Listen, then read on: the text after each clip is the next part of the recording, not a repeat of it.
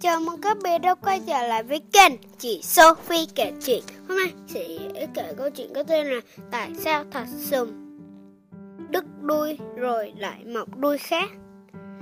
Quái vật mau bắt nó về nghiên cứu. Yêu quái. À yêu quái là phương pháp thoát thanh độc đáo của đời thật sùng đấy.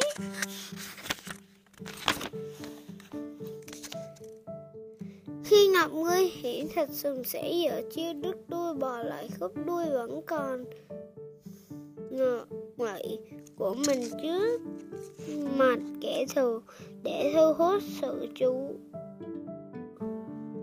ý của kẻ thù. Sau đó, nhân cơ hội thoát thân Trong mỗi khớp xương đuôi của chúng ta đều có một loại sụn đặc biệt.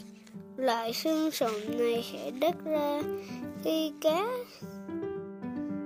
cơ khi các cơ co thắt mạnh, vì thế cái đuôi sẽ bị đứt ra.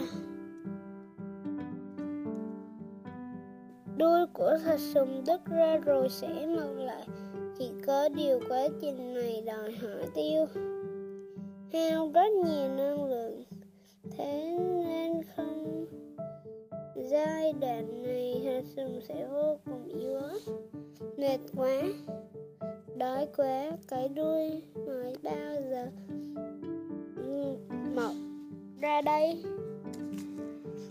Nguyên nhân khiến cho thật sùng có thể mọc đuôi có thể mọc ra đuôi mới là vì trong các tế bào xương sụn của thạch sùng luôn chứa đựng sức sống, dồn dào chúng liên tục phân chia, tái sinh để mọc ra cái đuôi mới. Sống là phải vận động.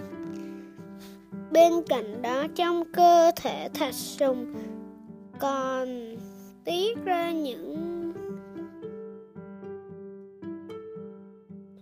hô môn kích thế sự sinh trưởng của đuôi nhờ đó mà xét về lý thuyết đuôi của thạch sùng có thể mọc lại vô số lần. Mẹ ơi, đuôi con bị đứt rồi. Đừng lo, cái đuôi cũ Không đi làm sao. Cứ Làm sao có cái mới? Được rồi. Hiểu ra rồi. Thì mau xuống đi. Nó vẫn đợi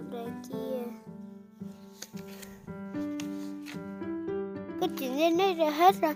Hẹn gặp lại các bạn vào tập sau. Bye bye. Chúc các bé ngủ ngon.